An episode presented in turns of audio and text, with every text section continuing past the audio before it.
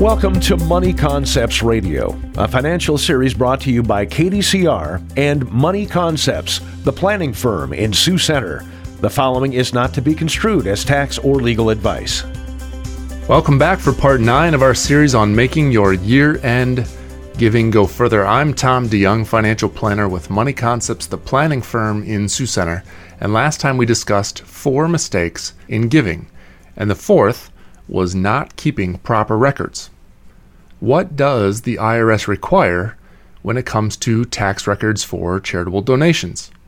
Well, let me start by saying that the inspiration for today's show is an article by Mike Prue, director of the Council for Economic Education, called Simple Tax Error Could Cost You Thousands.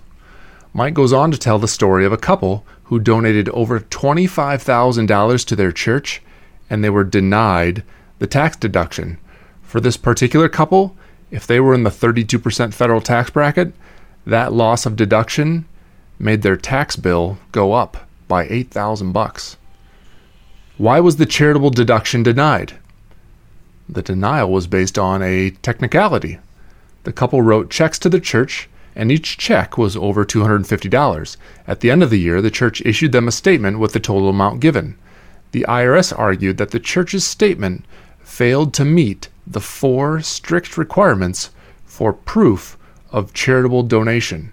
What are those four requirements? Number one, written and contemporaneous, which means that you must receive proof by the time you file or by the due date of your tax return, whichever is earlier. Number two, it includes the amount. That's pretty straightforward. Number three, it states whether or not any goods or services were provided in exchange for the donation. And number four, if any goods or services were received, it must include the fair market value of the goods or services received by the donor. If the donor only received intangible religious benefits, then the proof of donation must state that. Can you go back and get proof after the IRS has denied the deduction? No, and considering how much debt our country is in, you shouldn't expect that the IRS will be lenient. In fact, through the last several years of tax bills and negotiations, getting rid of the charitable deduction altogether has been on the table. It was certainly in the crosshairs of the Obama administration and could be targeted by future administrations as well. So take advantage of the tax benefits while you can. And finally, as we mention frequently, if you have any questions, be sure to check with a tax professional.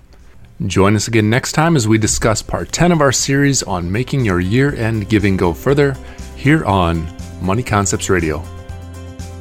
This has been Money Concepts Radio, a financial series brought to you by KDCR and Money Concepts, the planning firm in Sioux Center. You can reach Money Concepts at 712 722 0278 or find us online at www.theplanningfirm.com. All securities through Money Concepts Capital Corp, member FINRA, SIPC.